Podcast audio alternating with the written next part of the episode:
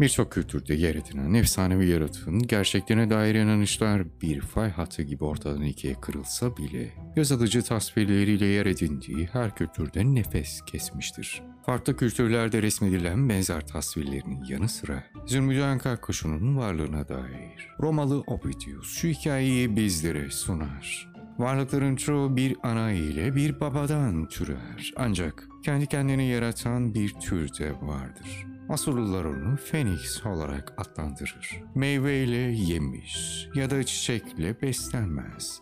Onun ana besini buhur kokuşu ve hoş kokulu reçinelerdir. İnanışlar onun 500 yıla kadar yaşadığını söyler. Oldukça yaşlandığını. Ruhunun ecele yaklaştığı günleri hisseden bu özel kuş bir meşe ağacının dallarına ölüm döşeğini hazırlar.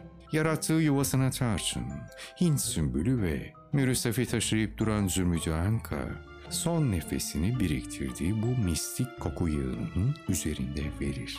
Onun ölümü, yaprakları ve güneş ışınlarının yardımıyla yanarak gerçekleşirmiş. Ölmekte olan bedeni anne kuşu var ederken, yandığı her külden yavaşça doğan yeni benliği, yavru arketipini var edermiş.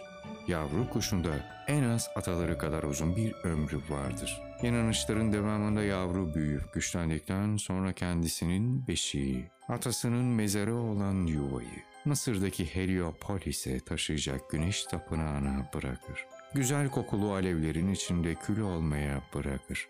Antik Yunan yazarlarından Herodot, Phoenix'i şöyle tasvir etmektedir. Bizzat görmemiş olsam bile resimlerine rastladığım kuş, tüyleri yer yer altın rengi, yer yer kızıldır. Genel hatları ve büyüklüğüne bakıldığında bu kuş, ilk bakıldığında görkemli bir kartalı andırır der. Alexander Ross, bu kuşun insanoğlu tarafından görülmemesine karşın içgüdüleri ona zalim bir yaratık olan insanoğlundan uzak durmayı öğrenmiştir. Zaten ulaşabilirse türünün sonuncusu bile olsa muhakkak zengin bir obur. Onu acımasızca midesine indirecektir der. J.K. Rowling yazdığı Harry Potter adlı efsanevi seride bilgi adam, Albus Percival Wulfric, Brian Dumbledore karakterinin özel hayvanının Zümrüda Anka olarak seçmiş. Harry'nin ürkünç ve zehirli basilisk ile girdiği savaşta gözyaşlarını bir şifa kaynağı olarak kullanmıştır. Elbette sembolleri oldukça etkili kullanan bu yazarın Phoenix'i eşsiz kahramanın yegane yardımcısı olarak seçmesi tesadüf değildi. Birçok mitolojide karşımıza tek bir varlık olarak çıkaran bu özel hayvan Türk mitolojisinde çift olarak karşımıza çıkar. Biri yer altına inebilir.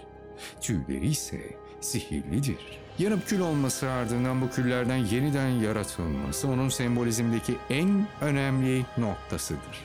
Bu özelliği sayesinde teslimiyeti ve yaratım gücünü temsil eder. Bırakabilmenin acısı ruhu dağlayan bir ölüm gibi olacak. Ancak yaşanan deneyim ruhu yeniden büyütecektir. Sembolizm ve yanmak fiili yaşanan deneyimi anlatır. Sembolizm altındaki mesaj, sahip olduğun her şeyi senden alacağım der. Kişi bir hali ya da olayı bırakmaya ne kadar gönüllü olursa, ruhu yakan ateş, yüreğin dem almasını o denli kolaylaştırır. Zümrüt Anka bizleri bırakmayı öğretir. Dem kavramı kişinin olgunluğuna, bilgeliğine tat katacaktır. Direnmek yakan ateşi Hades'in azap dolu ateşine çevirecektir. Sembolizm oldukça yoğun bir bitiş anıdır. Sembolizmi kullanırken farkında olmamız gereken en önemli nokta bitirmeye razı olduğumuzu bilmektir. Yanacağın ana kadar edindiğin her şeyi feda etmeyi bilmeli ve razı olmalısın. Ve il alevlerini değil, dem alevlerine dönüştürmeyi bilmeli insan. Zümrüt Anka kuşu veya Phoenix sembolizmi şu terimleri temsil eder. Dönüşüm, geçmişi arkada bırakabilmek, yenilenme, mevcut olanın yok olması, sahip olduklarından özgürleşme. Bilgi Atlantis'in yazısından. Sembolizm 4. bölüm Zümrüt Anka